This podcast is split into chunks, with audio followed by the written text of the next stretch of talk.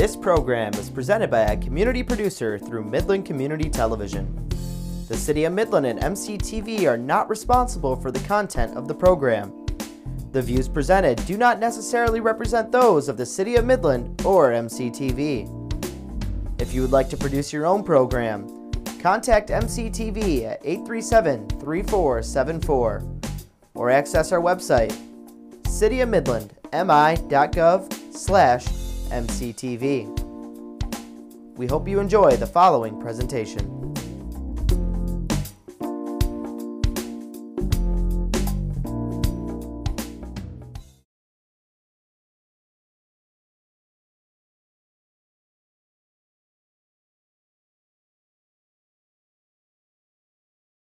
Local productions on QTV are made possible with support from viewers like you. Thank you.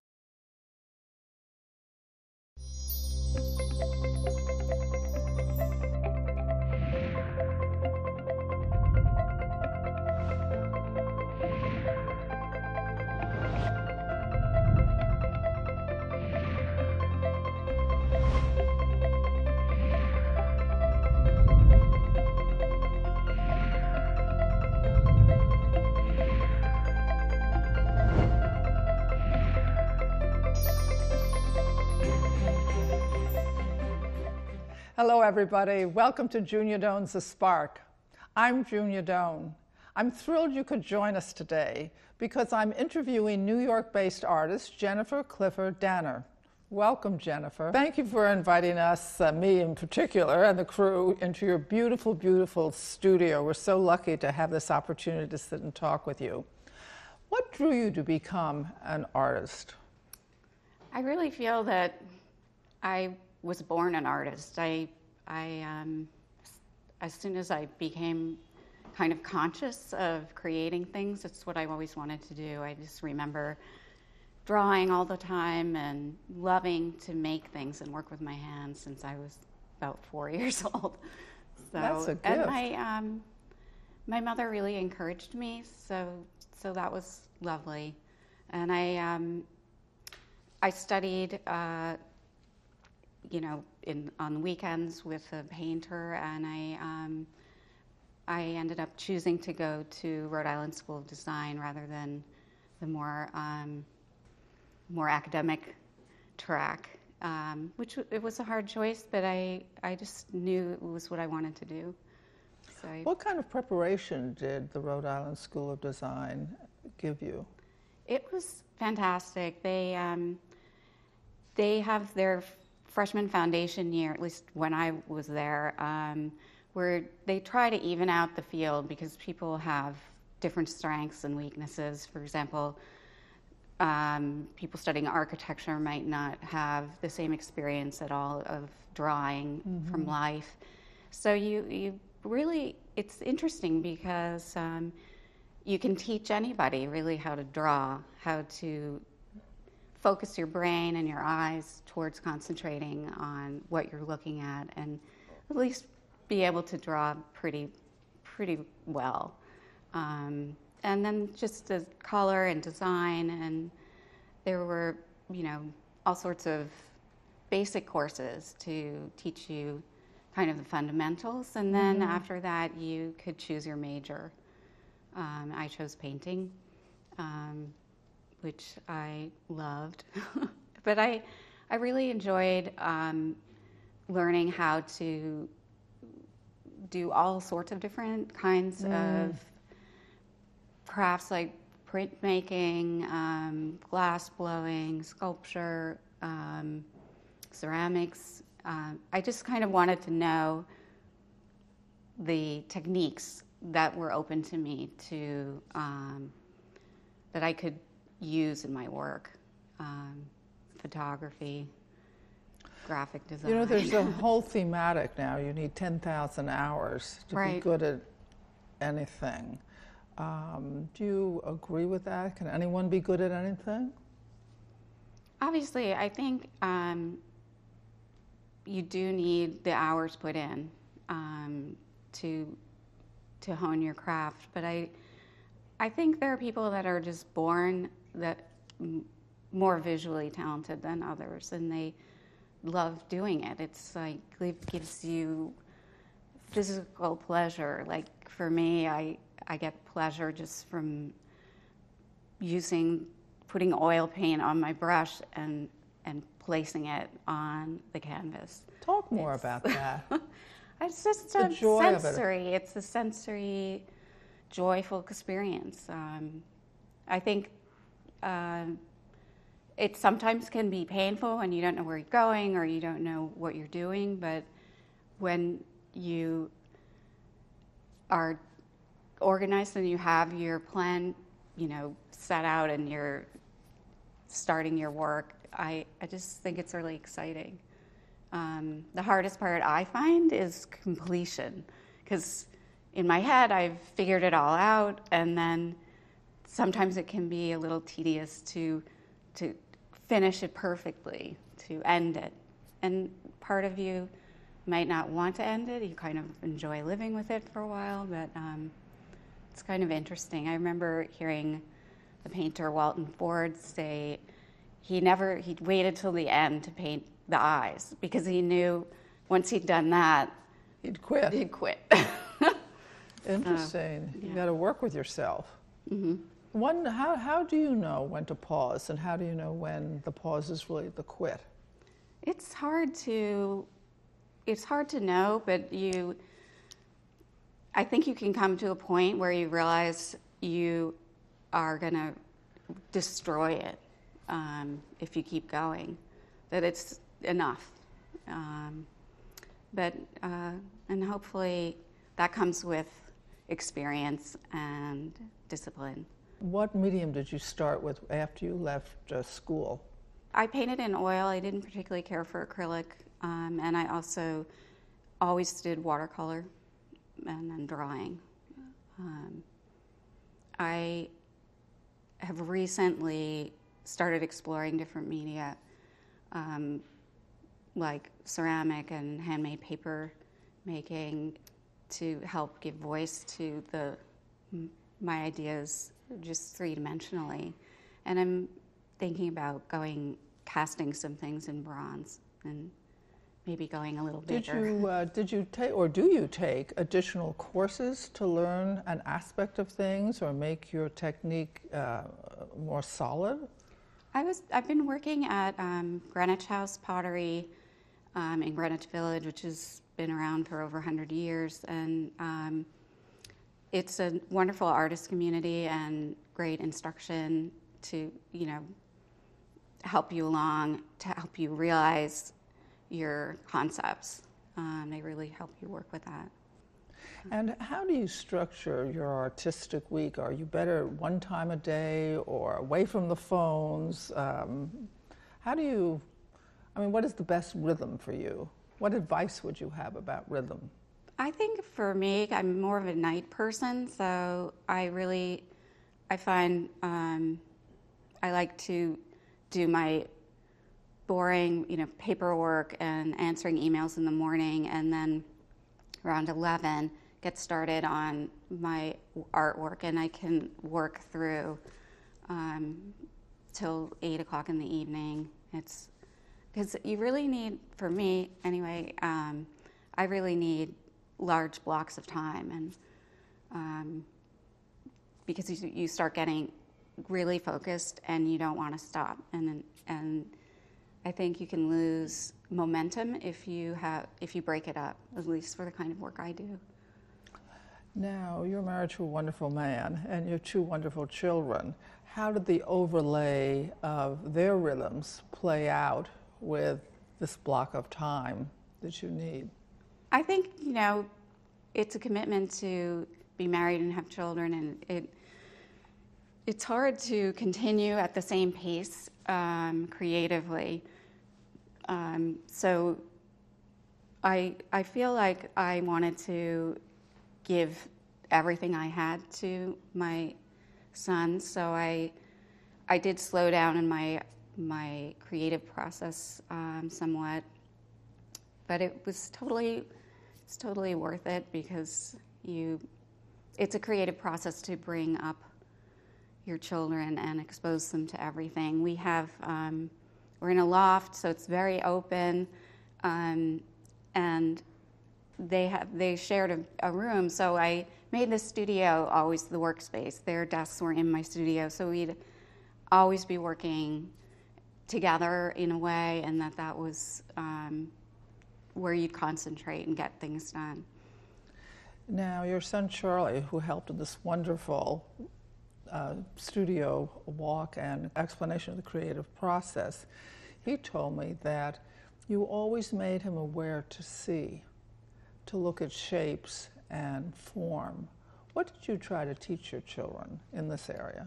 I think what might have been a little unusual, just uh, uh, in their milieu, is that we had a workspace where you could make a mess and you could experiment. And I always encourage them to think outside the box when they had projects and to, you know, try things, be visual, and um, give it your all. And I think sometimes when you're confined physically, um, just it can limit you a little bit. Mm-hmm. So I think the the joy of play can help a lot, um, a lot f- to develop your those pathways in your brain. Yeah, the be comfortable there. Now, you said they can teach or almost anyone to draw. Can you teach almost anyone to be aesthetic? I don't know.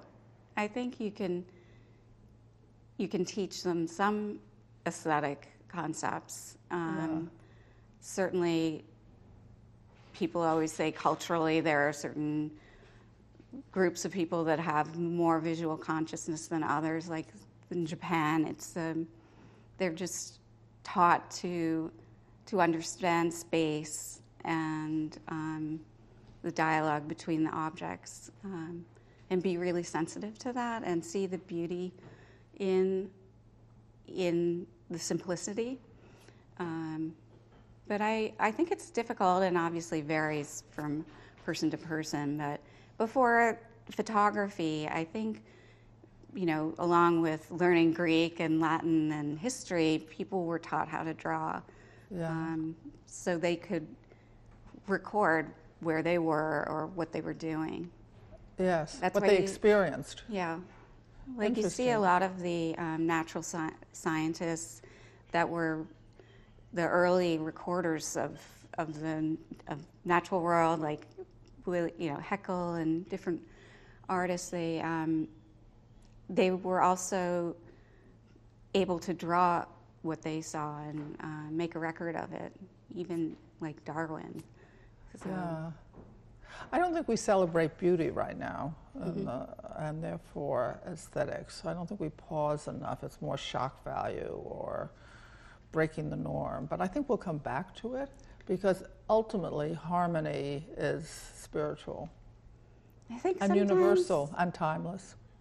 people are afraid of beauty. It's like it's fragile and fleeting, and it it is um, it is something that that has gone out of fashion, if you will.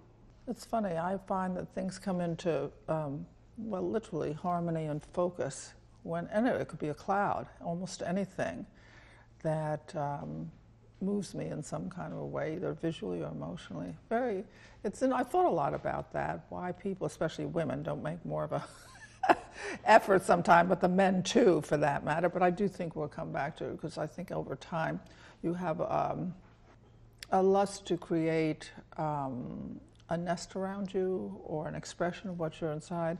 I'm most taken with this idea that it gave you such pleasure to draw. And, you know, one should really ask oneself, what gives such pleasure? Uh, as you were saying that, I was saying to myself, I was scared to death every time I peered up a pencil because I knew I couldn't draw or didn't know how. And I was afraid to be seen as not being able to draw, but you put me in a dance space, and it, just exactly what you said the pleasure of movement, the pleasure of design, the pleasure of it's almost a celebration of the spirit to be able to, to do that. Would you recommend the artistic life for someone starting out?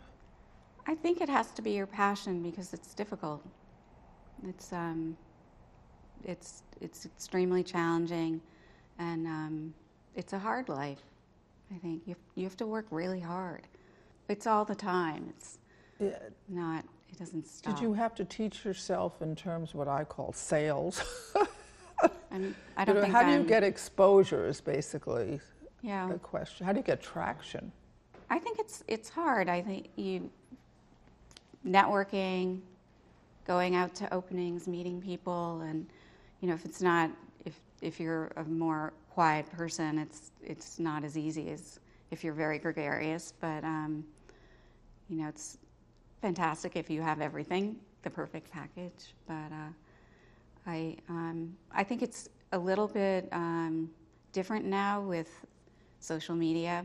Um, it's easier in a way Yes. because you can you can engage people remotely, but um, in the end, you really do have to talk and socialize and have a, a collaborative group of people to to connect with.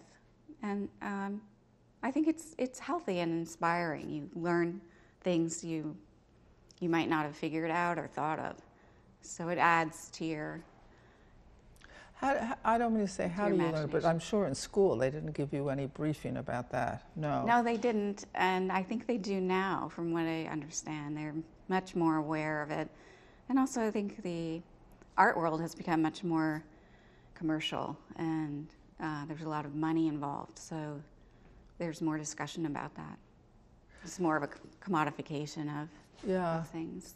Um, you know, we're all um, uh, influenced by people around us as well as our own voice, or at least I think that. And so, with the, the device, well, if you have the, the internet handy, you can get, you know, much more of a variety of influences quickly. Right. And then I always wonder how do you how do you synthesize, but yet not copy? You know what you see. Uh, do you talk to yourself? Do you go into a, a sort of space when you create? I think it just for me. It just happens organically that you just get into a focus zone and you, you. It's hard to stop.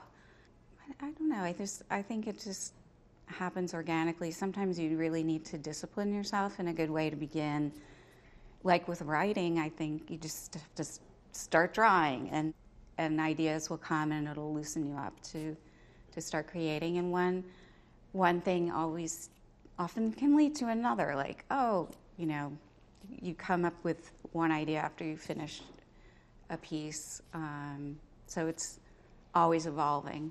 Did you ever have a period or a time when the ideas didn't flow? I don't think I really did. I I think after um, maybe when I first got married, we moved to Washington D.C. and it was um, not the life I was initially expecting, so it was a little bit more difficult for me. But I always continued to work. And What was the life you were expecting? I was expecting to like be here in New York and just Build from here. you know, connect with my friends, and, and it was a little bit more isolating for the few years that I was there. And Washington was different too. Very different, yeah. Yes. And then you moved back here. Tell me what happened. You married, you were here, and then you married and, and moved to Washington, and then were there a few years? Yeah, and then moved back here, and that's when I uh, bought the loft and um, built the studio. It was all um, a completely open space when when we bought it, so we built all the interiors. Oh, good for you. Yeah. Is that an advantage of, of living and working in the same place, or is that, what's the disadvantage of that? I think the disadvantage is um, the distraction of the home, Yes. um, especially when you have small children, because you feel the pull of. yes, they want your uh, yeah. attention now. Yeah. But um, it's an advantage in that you can work late into the evening, and you know, it's just. I think it's a great easy. advantage myself, actually, to working on. That's my life is set up that way, Mm-hmm. and without question, I have control over time. I have control over access. I, I don't have to deal with the weather.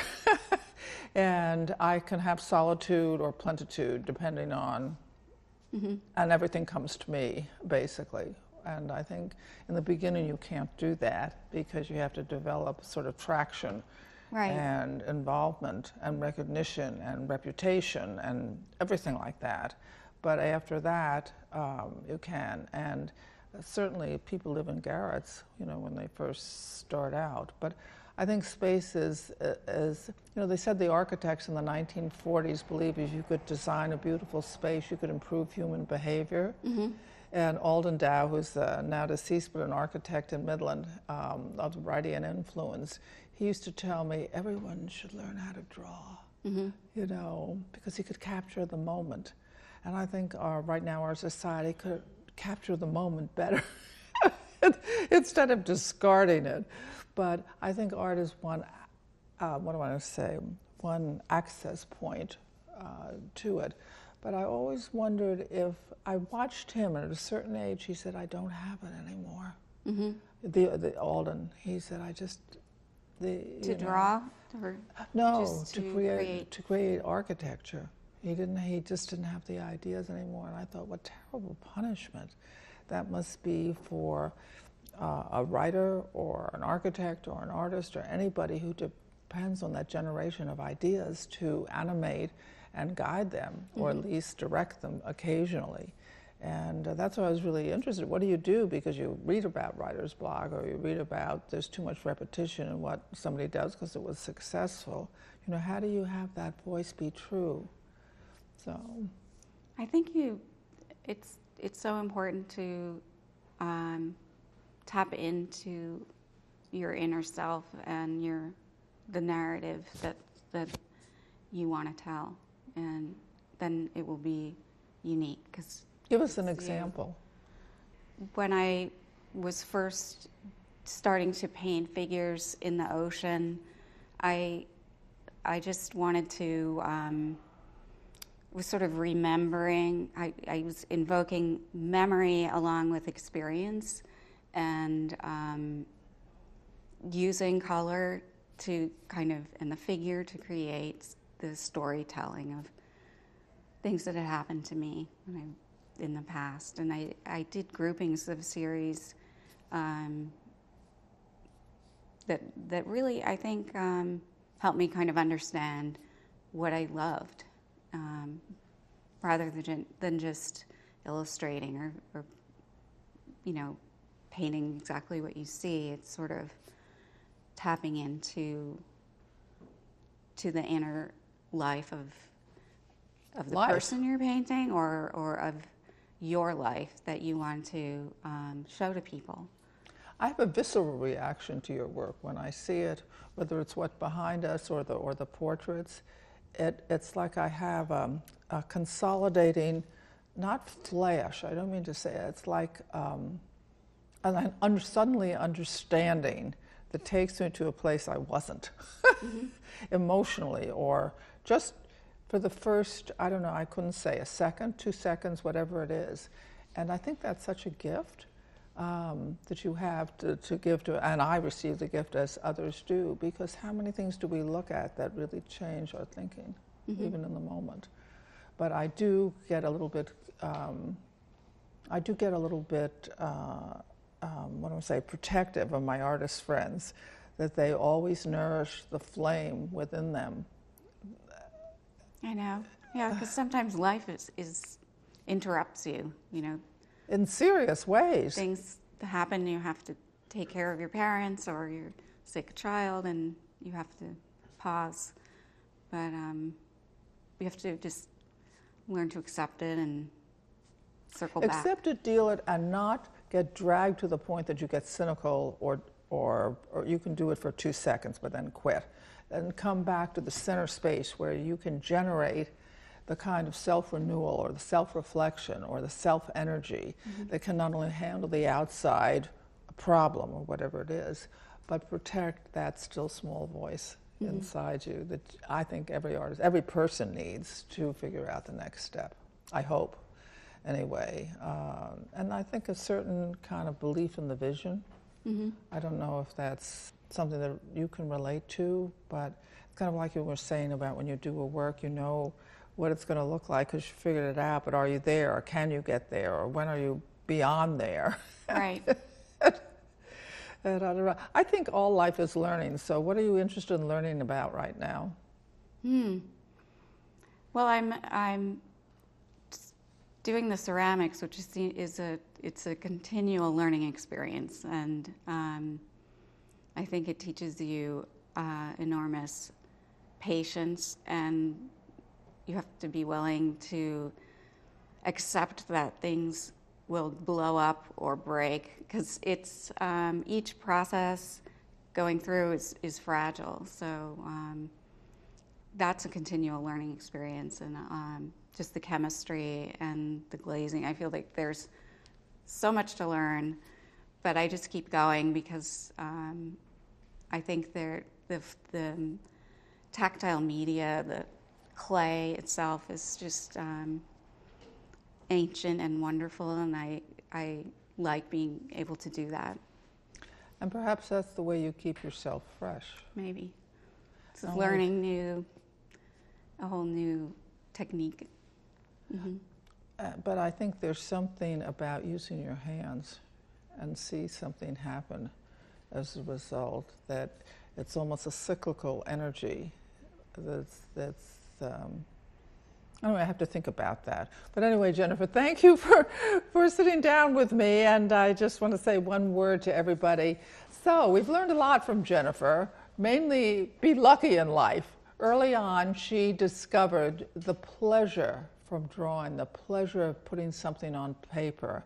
And she learned that so early that that became the beacon and the direction of her life. She was quite lucky that her parents encouraged her and that allowed her or encouraged her to go to the Rhode Island School of Design.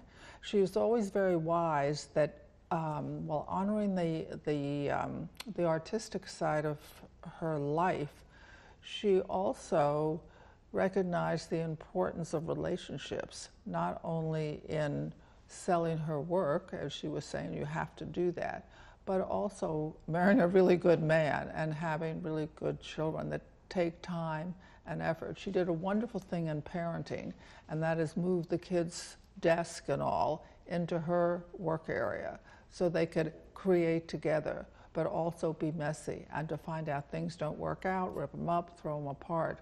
So in your own life, remember, you have the outside grounded, the inside spark. Play to that, enhance it, and furthermore, live it, edit it. You don't have to be an artist to be creative. Live the life you want to live and be sure, be sure to be an artist in your own life. So remember, go out and do something kind for someone you know and someone you don't know, and do it again next week. And remember, that you have within you to choose a life of passion, happiness, contentment, collaboration, and love and satisfaction. So live it, and I'll see you next week. And thank you so very much, Jennifer. Thank you, Junia. Appreciate it. To contact Junia, send her an email at juniadonesthespark at gmail.com. For more information, program schedules, and news about future guests, go to www.juniadonethespark.com. Thank you for joining us. See you next time on Junia Doan's The Spark.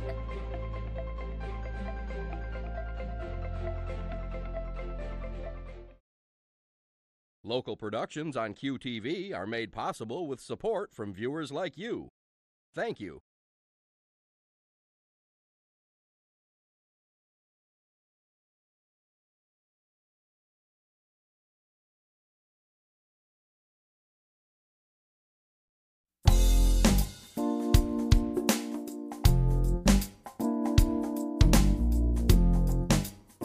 Program is presented by a community producer through Midland Community Television. The City of Midland and MCTV are not responsible for the content of the program. The views presented do not necessarily represent those of the City of Midland or MCTV. If you would like to produce your own program, contact MCTV at 837 3474 or access our website, cityofmidland.com mi.gov slash mctv.